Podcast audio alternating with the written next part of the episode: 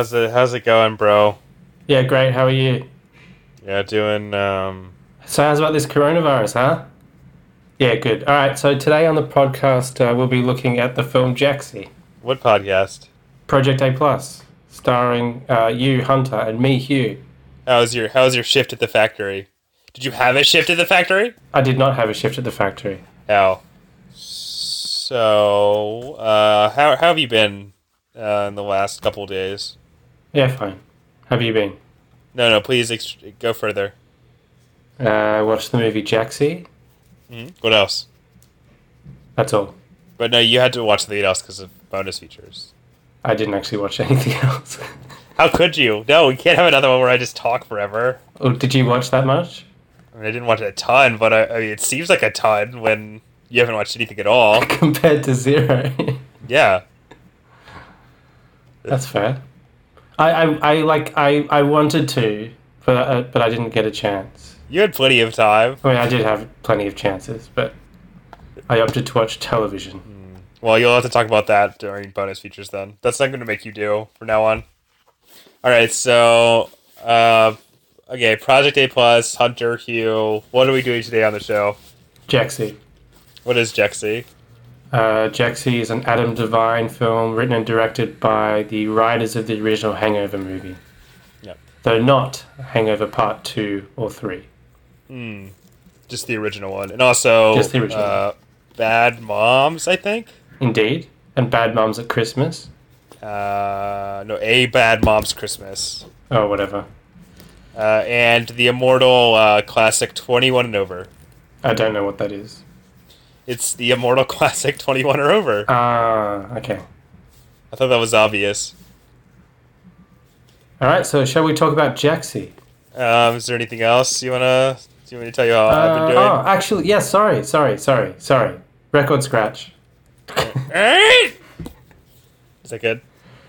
Because I am such a considerate and kind person, Mm. I am now going to allow you an opportunity to be as insensitive towards the recent death of a beloved pet as I was when the same thing happened to you.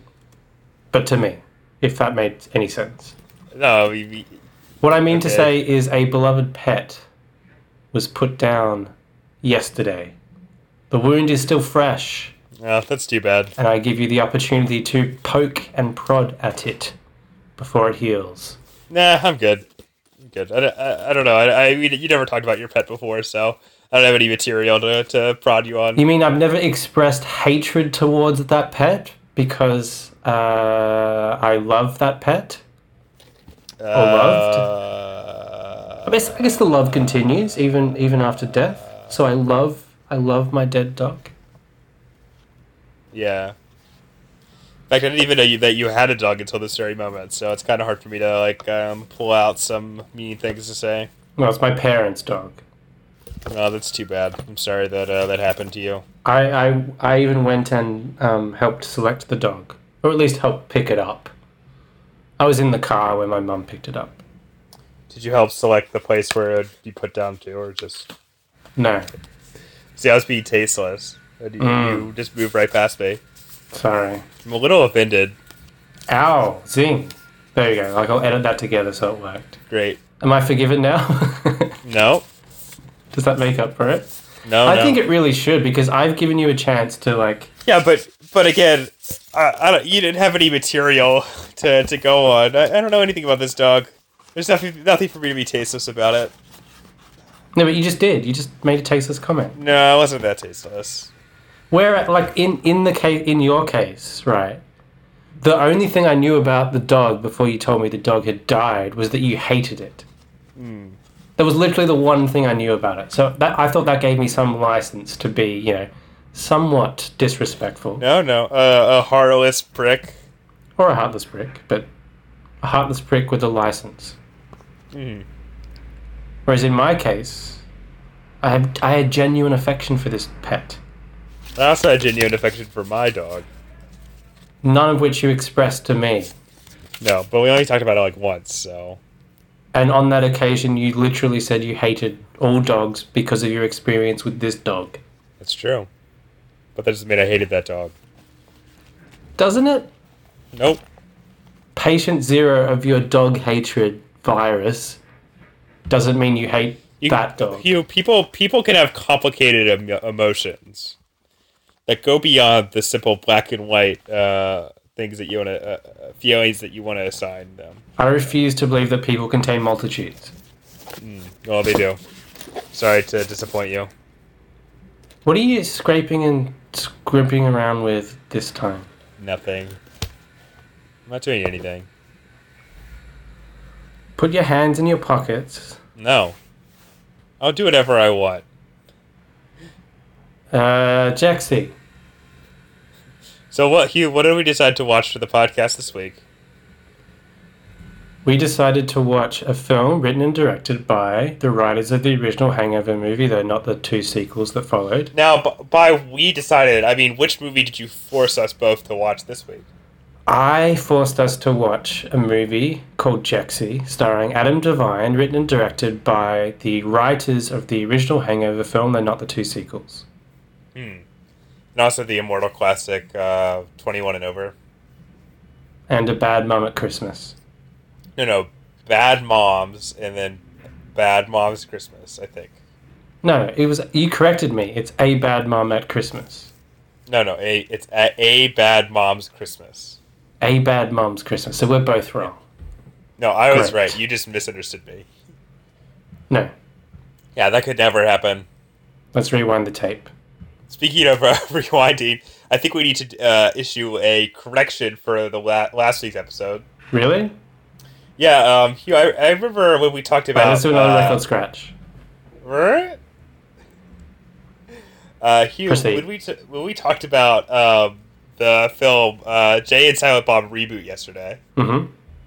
not yesterday, last week, um, I I suggested that there was a racist joke in the film that you denied the existence of, and yet my investigations proved that in fact there was a racist joke in the film Jay and Silent Bob reboot. That racist joke being that uh, one of the uh, characters pronounces the name Blood Man with a offensive, stereotypical Asian accent. That is the locus for comedy. yes. So she says blunt man.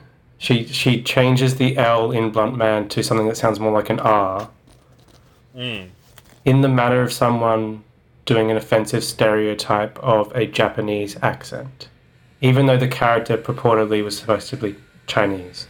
Uh, very interesting, you know. I, I believe uh, I, I'm going to present my evidence to the court, okay? Mm-hmm. Just going to open up my cell phone. Do you need me to text you first or ring you? I don't know what you're talking about. Um, let's see. Okay.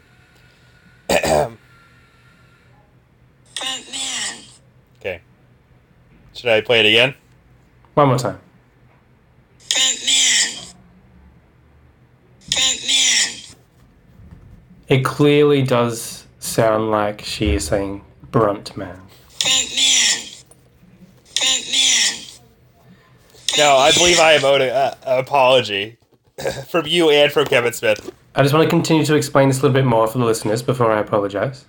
If it was supposed to be a parody of a stereotypical Chinese accent, then it would actually be the reverse. You would substitute an L for an R that would be in an English word. Um, the most offensive example of which is fried rice, right? Right. Coming from the Racism 101 handbook. Which you are well acquainted with. So curiously, this film uses what appears to be a Japanese stereotype instead. Hmm.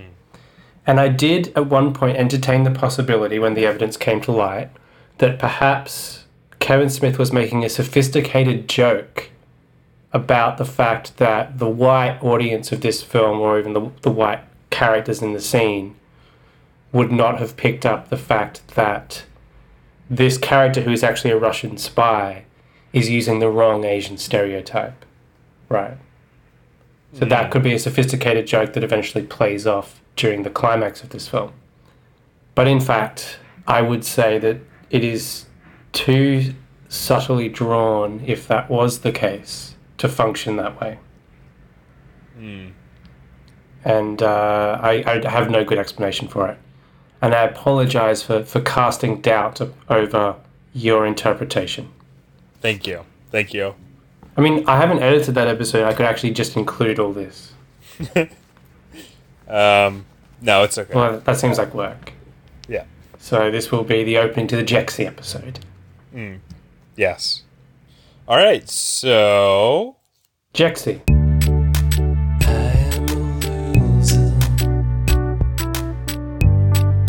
Was born to play this part. I'm a smartphone user. Though I ain't that smart. Oh, Jexi, I need you to give me a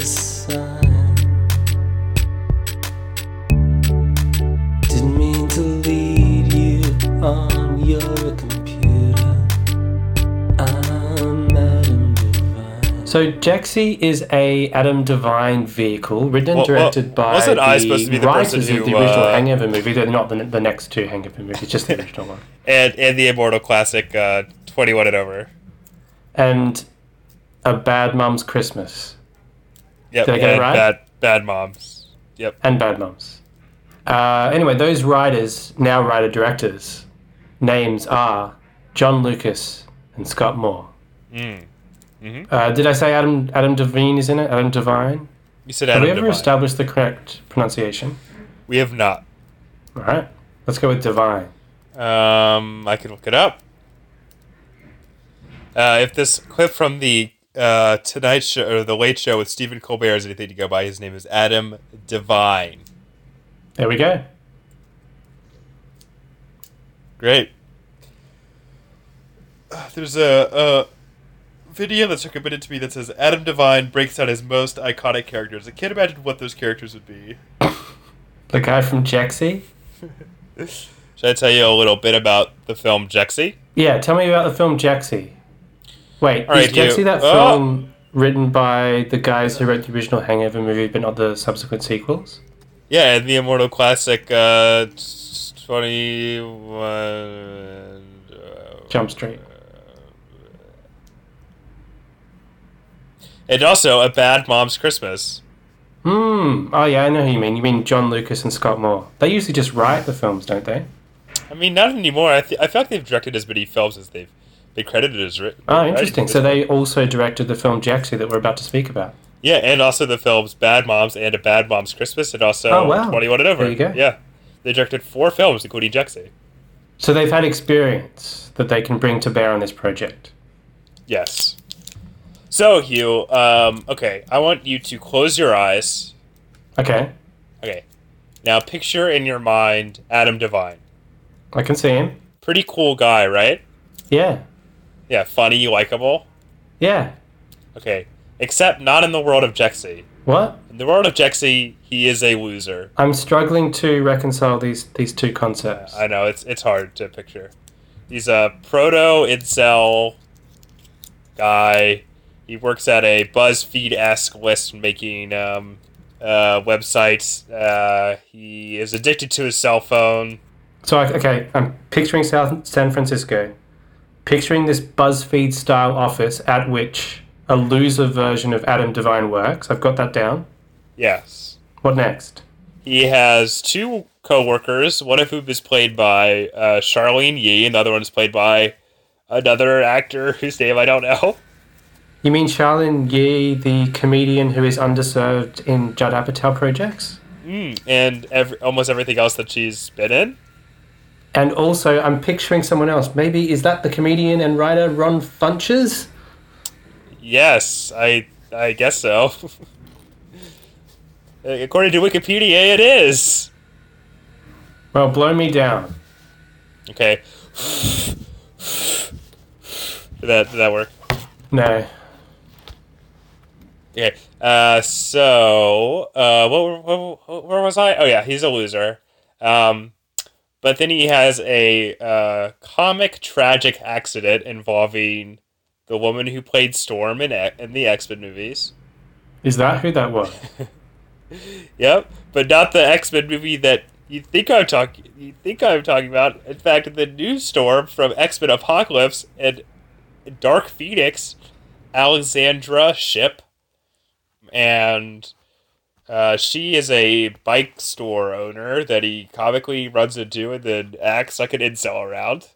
But uh, eventually, his phone gets all busted up and uh, he needs to get a new one. So he goes to the store, and the store is run by Wanda Sykes, uh, who someone else who I feel like should be too good for a product like this. But uh, you know, I mean, not to spoil my feelings towards the movie, but it's a little weird to see her just put into this role as a you know, uh, I don't know, store worker, retail store worker.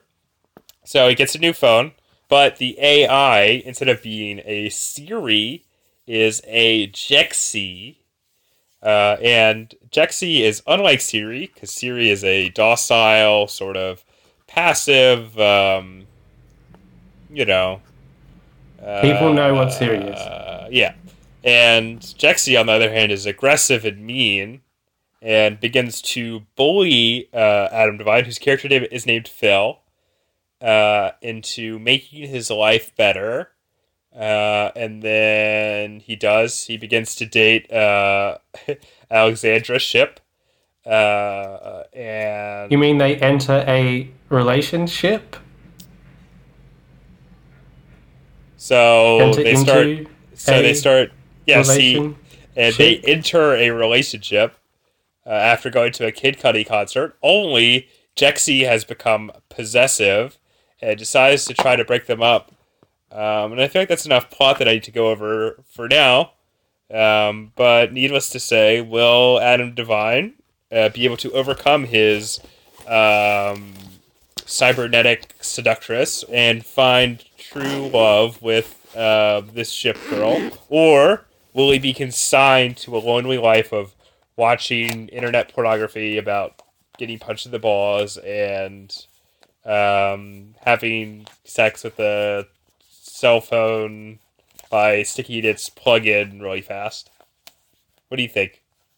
Uh, what do I think of the movie Jexi? Okay, Hugh, I'll put it like this. Do you think Jexi was better or worse than the movie Jay Silent Bob reboot? Is that is that the scale that we're committing to? Um, I mean, you said you said your special correspondence was your least favorite, but I think uh, we should go the last movie that we watched. that we hated, or just the last movie we watched? The last movie that we watched. Okay, that's a good that's a good idea. yeah. So, on the scale of was this better than the last movie we watched together for this podcast, Mm. this was better, Okay. in my opinion. Not because of anything inherent in the movie Jexi, but just by virtue of the fact that it wasn't Jay and Silent Bob reboot. It was a it was a low bar to clear. Uh huh. Um, now, is this a good film? You asking me? Mm, I'm asking the universe. Oh, okay. What does the universe say? We're gonna wait for a sign. hey, I'm getting something. No, no, it's not a good movie. It's not a good movie. That's that's confirmed. Just they they've just patched in, so we can put that aside. It's not a good movie. Even on the scale of Adam Devine movies, it's not, it's not a good movie. I derived more pleasure from the film when we first met. Is what I'll say. Okay, a terrible film. Nonetheless, nonetheless, there is basically nothing I can say about this movie that can undo the fact that for an embarrassing duration of its runtime, I had a big dumb smile on my big dumb face. There was even a moment when I rose to uh, replenish my supply of wine, Mm. when I when I really took stock of my surroundings. When I, when I thought I'm lucky to be here in this house at this time, which is a weird thing to experience during a global pandemic. But I have to give credit to this film. It for some reason made me take stock of my life. Uh huh. And I don't know why, I don't know if that's because the film is terrible and my mind wandered elsewhere, or that it, it, it, it filled me with hope. I don't know. I don't know what it was. But uh, I was just thinking, yeah, my toilet acts up. The faucets drip, as you Americans would say. I have to use lighters to light the hobs on my stovetop. But, you know, it's perfect, and I, I'm, I'm lucky to be here, you know. So, whatever else we might say about the film Jexi during the course of this conversation, I, I can't take that away from it. Uh huh. It's a bad film. It's a bad film. Yes, it's a bad film. It does nothing with the premise that it sets up. It just kind of peters out with a rather pathetic and incredibly implausible love story. The most implausible part of this film is not the technology that it is uh, hypothesizing could exist in the future if this Siri business gets out of control. The most implausible part of this movie is that anyone, including the operating system, would find anything appealing about the character that Adam Devine plays. Beginning with a meet cute in which he bumps into his supposed love interest in this film. His phone gets knocked out of his hand, and he shows complete concern about the potential damage to his phone and no concern about the potential damage to the person he ran into, who he will fall in love with over the course of this film. But that somehow leads to said love interest showing love interest in Adam Devine. I didn't understand that. And as always with these type of films, the romantic interest is not really afforded the luxury of having any character or personality to speak of. So her personality boils down to Adam Devine likes her, he finds her attractive, and she implausibly reciprocates those feelings. She is a, as one might say, a manic pixie dream girl. Not really, she doesn't really have any quirky personality traits. That's not true. She owns a bike shop, that's about it. yeah. She talks about the fact that she threw her life away, Hugh. She wants to go to Brazil and, and walk around it. She's not a manic pixie dream girl. Hmm. I disagree. Now, we know what I think about the film Jexi in relation to the film Jay and Silent Bob reboot. But what do you think about the film Jackson in relation to the film Jay and Silent Bob reboot? Did you prefer it, or do you yearn for the days where you watch Jay and Silent Bob reboot? I have to say, Hugh, I think these films are basically equal in my minds. Neck and neck. Yeah. You have to choose though. You can't. You can't. Uh, uh, uh. you know, wimp out. I'll choose at some point. Because, Hugh, I will say that as terrible and unfunny as Jay and Silent Bob reboot is, does have sort of a car crash vibe that made it almost compulsively watchable, in my opinion. Mm. I did not have to consistently pause Jay and Silent Bob reboot because I felt like I was dying inside.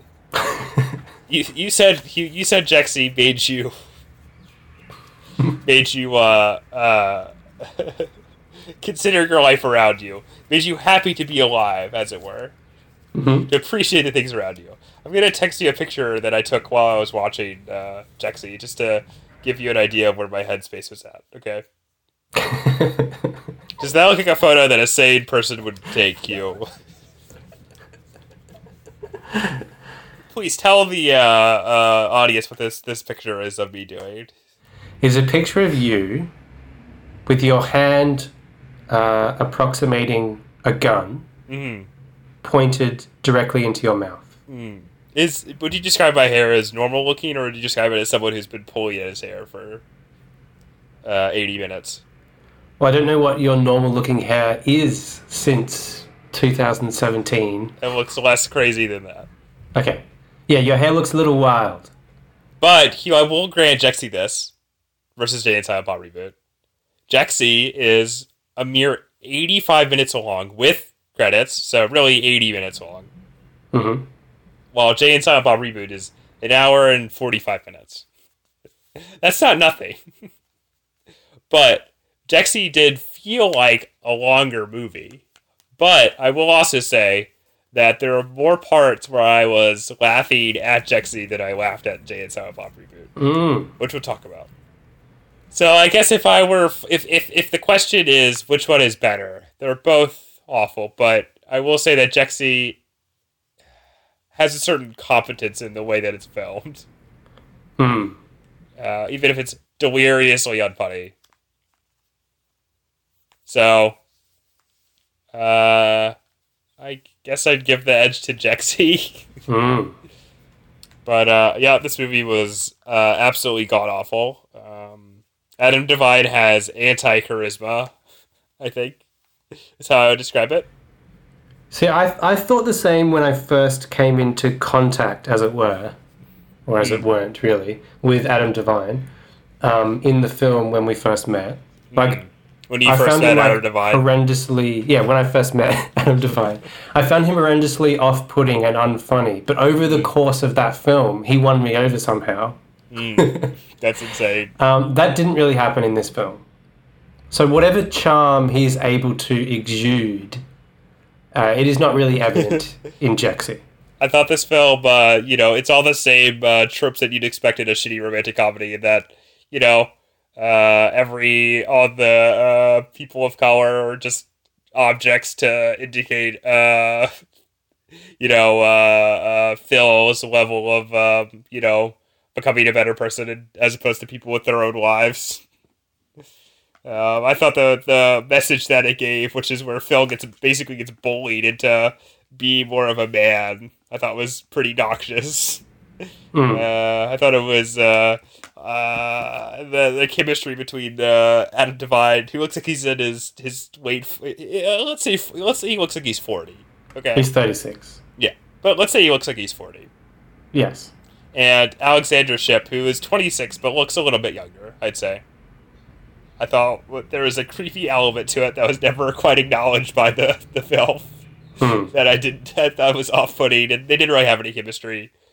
Um, and uh, I thought the like the stuff with Jexi, the AI was just completely terrible, and I hated it. And uh, I I this movie is just it's just it's just god awful. Yeah, I mean, you've already alluded to this, but the cast is insane for such a terrible, like, nothing movie. Yes. Adam Devine aside, like, Adam Devine, I guess, yeah, fits. It makes sense that he's in this movie. Yes. Alexandra Shipp is a rising star, but her star isn't that big at this particular No. juncture. So you can imagine her being attached to this project. But then we've also got Michael Pena for some reason. Yeah. Rose Byrne is the voice Yeah. of Jexi. I mean, I could I could see why she would do it because presumably she got paid a, a decent amount of money to do you know for doing absolutely nothing. Yeah. Yeah. Um, but yeah, and then we've then we've got uh, Charlyne Yi and, and Ron Funches who are quite big in the comedy world. We've got Yeah. Wanda Sykes. We've got Kid Cudi.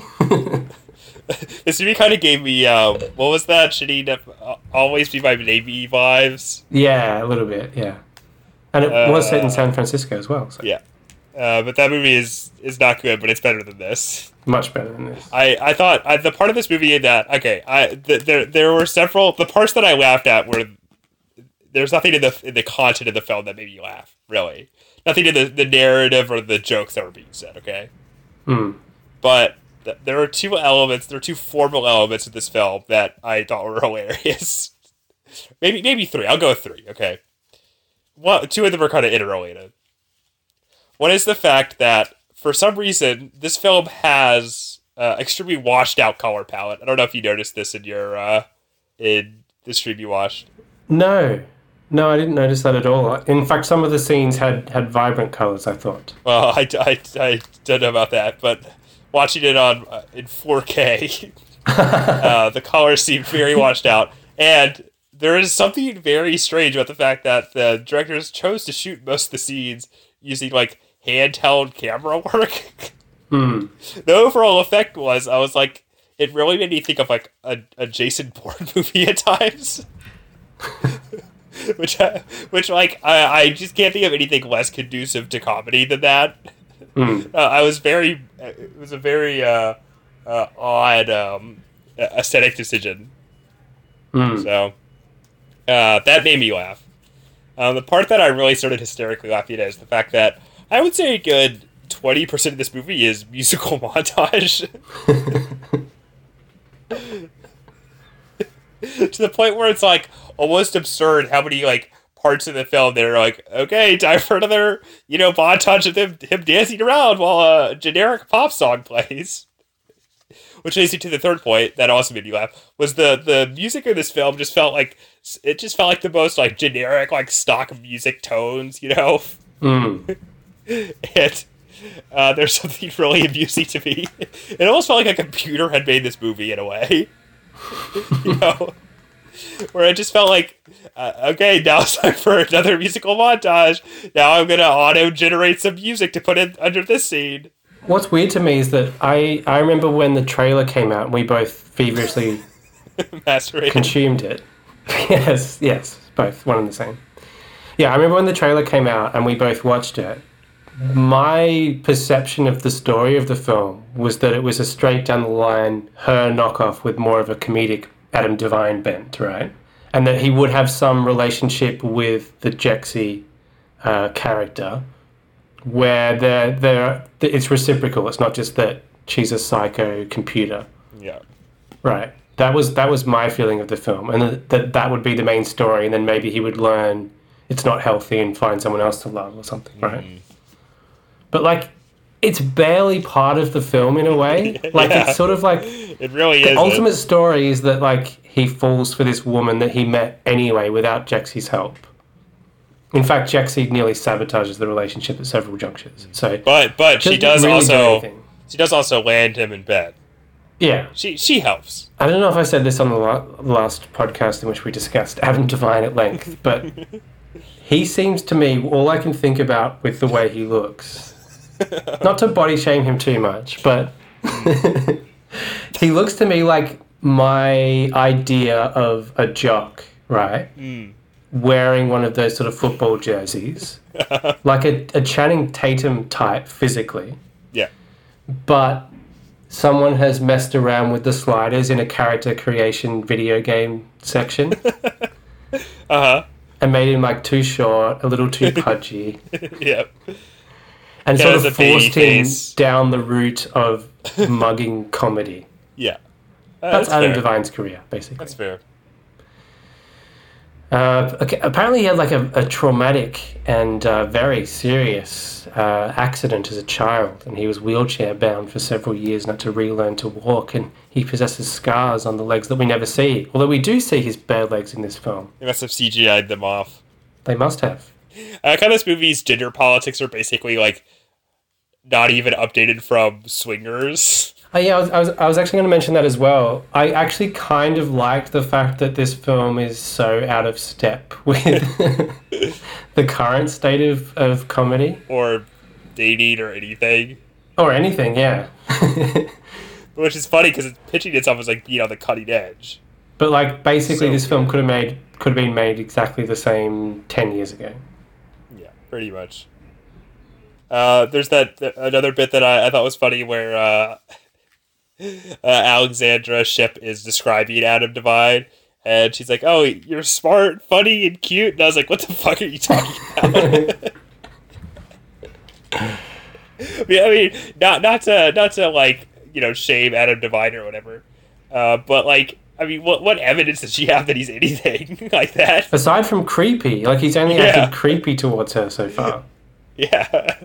I mean, it's just because you know she's a a, a, a love object and not a person, but Hmm. you know, I thought I thought the the his friends at work. I thought that that whole subplot was so laughable because it's like they, they treat him like shit, and then he's like, "Oh, I guess I'll be part of your kickball team," and then they still treat him like shit, and then it's like, "Okay, we're best buds now."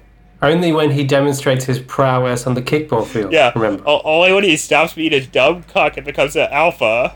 did, I, did I interpret that correctly? yeah, that's right. Um, and also another another thing about this movie being out of touch is like all the fucking uh, Days of Thunder shit. Like what? Mm. Who even wa- who watches Days of Thunder? I barely even know what it is. Like It's the film that united I know what it is. I'm not. I know. Tom Cruise You you and tell me this. What's her name? Nicole Kidman. Nicole Kidman. the BMX Bandit. Indeed. Uh, it's so why, why is Adam Devine like chosen as the lead for male centric romantic comedies? It's just because like the, the studios think that'll be relatable. Well, and he was also the object in the female-centered romantic comedy. Uh, Isn't it romantic?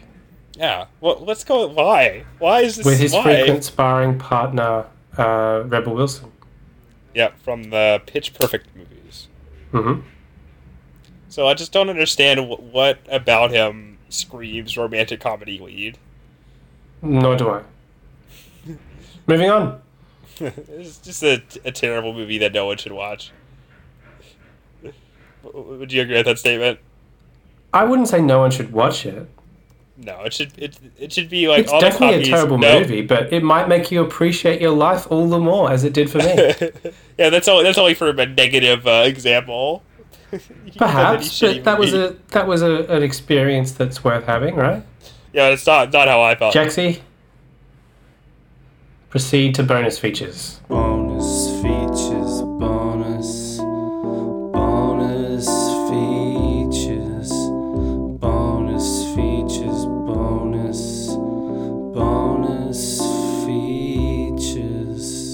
I didn't watch any films this week. I thought about it. I intended to, but I didn't. You didn't. What what TV shows have you wasted your your time on? I watched the whole first season of Future Man. Hmm. Why? I don't know.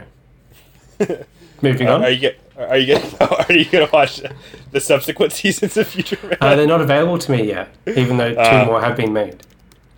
What, what did you what what what what what series of events conspired to make you choose to sit down? And, and this is I think a, a unique experience that no one else in the world has had. To to sit down in front of your computer or your television screen and be like yes okay now I'm gonna I'm gonna watch the TV show Future Man a show that barely exists. Um, I I don't know why I, I watched it. Uh, I remember reading. I had some dim recollection of reading a positive review of it at one point in my life, right? uh, so I thought I'd try it, mm, and it ended up being not good, not good, but watchable enough that I was able to sustain myself throughout the whole season on it, as it were. And it felt like the type of show that I would have stumbled upon in my teenage years, late at night, and gone, yeah, this will do. And then ended up watching it every week. I'm just I'm so confused why someone is like Future Man deserves three seasons. Isn't that, isn't that weird? I, I, I'm waiting for the next two seasons. I'm excited. It has no cultural footprint at all. It's so weird. All right. Well, I watched a couple movies. Uh, only one of which was uh, Godzilla themed this week. Mm. This is this is this is gonna be a, a curtain call on, the the big G man for a bit. Because I watched the final film in the Showa series of Godzilla films, which is called Terror of Mechagodzilla. hmm um, which brought back uh, Ishiro Honda to direct one final Godzilla film, and indeed one final film in his career. You know, before the series went away for about ten years and then came back. Um, now, this movie, uh, you know, at first you're afraid it's going to be a retread of the previous Godzilla film, Godzilla versus Mechagodzilla, but it is about a hundred times better than that film. Not a hundred times, but it is substantially better than that film uh, because it is very weird has a lot of odd plot elements, including that bizarre photo, including the sequence of events that leads to that bizarre sequence of photos that I tweeted out, uh, where the man is caressing the woman and says, "I love you, even though you're a cyborg." Very strange stuff. Uh, and Honda sort of brings back some of the more. I mean, this film is, doesn't have any metaphorical resonances necessarily, but it it reduces the monsters to a more human scale than the more sort of wacky and zany and blockbustery uh, uh, Godzilla movies, which were basically the last you know five or six movies had been, um, by sort of you know emphasizing the fact that there are people being in the buildings that are being destroyed and you know showing crowds running away and stuff like that, and it's pretty effective. Uh, it's just a good fun time with the movies, um, and I really liked it a lot. That's Terror of Mechagodzilla.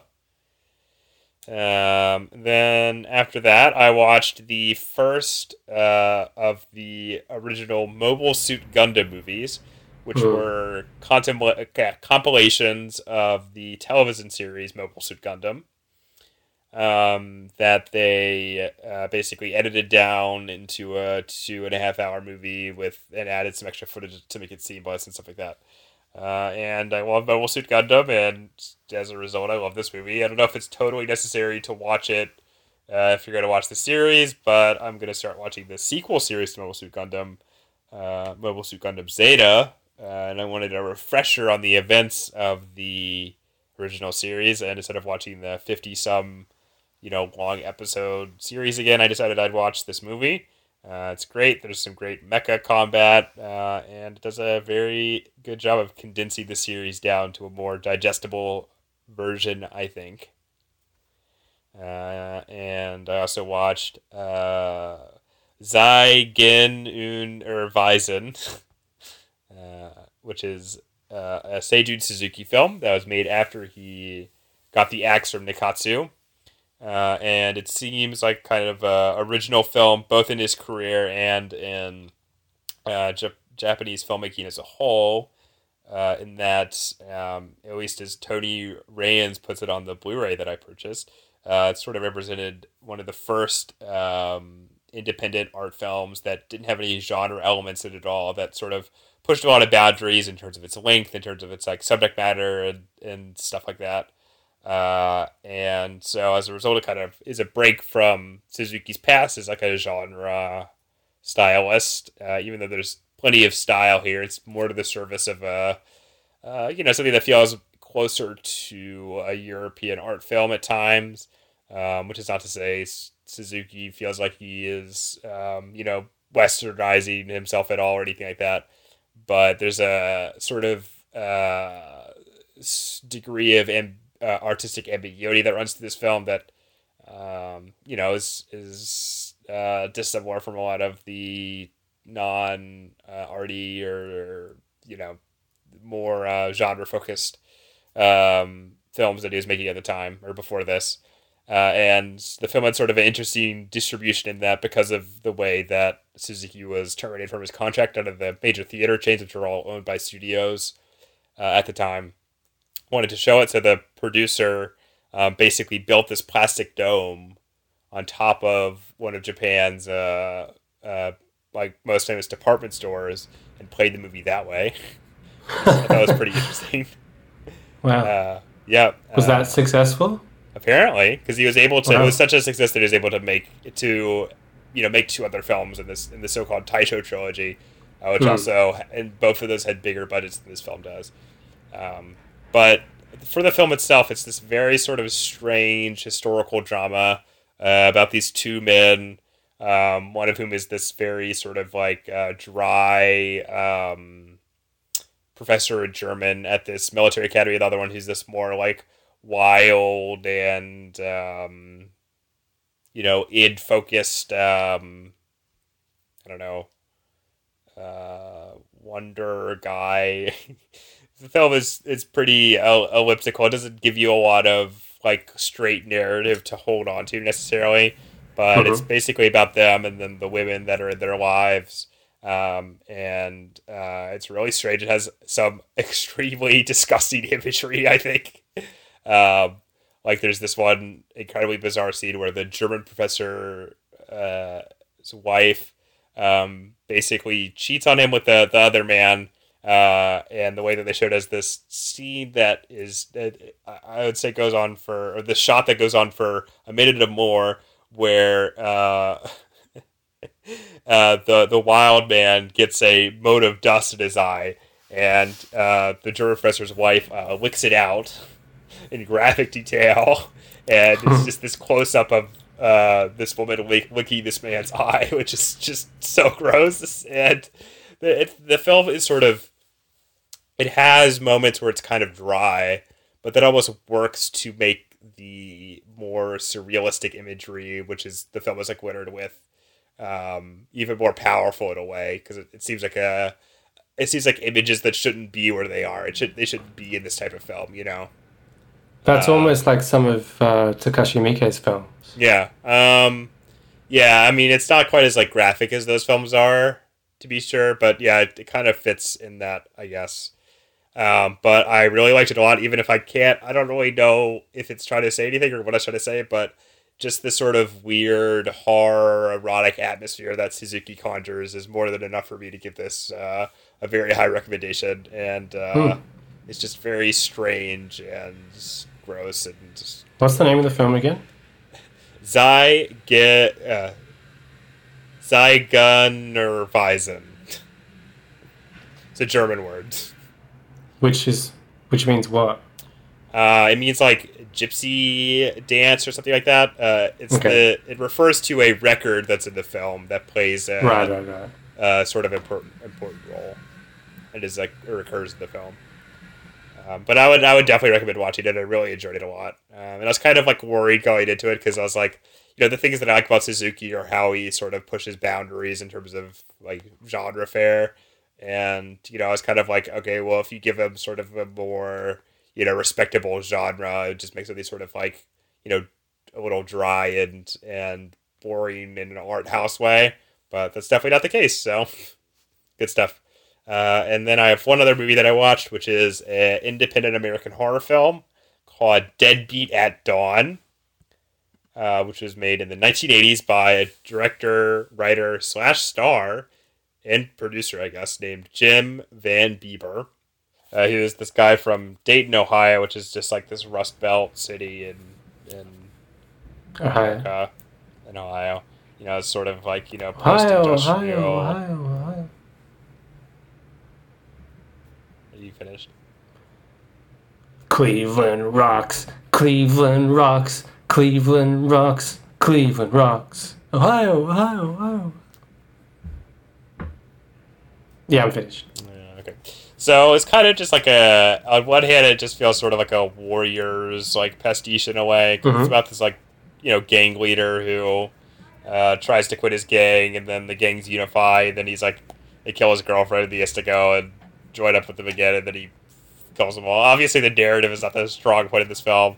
Uh, what is the strong point of this film is this very uh, like grungy atmosphere. You know, it's just it's just a, a great sort of almost like documentary of, of this like you know horrible uh, you know again like post industrial wasteland.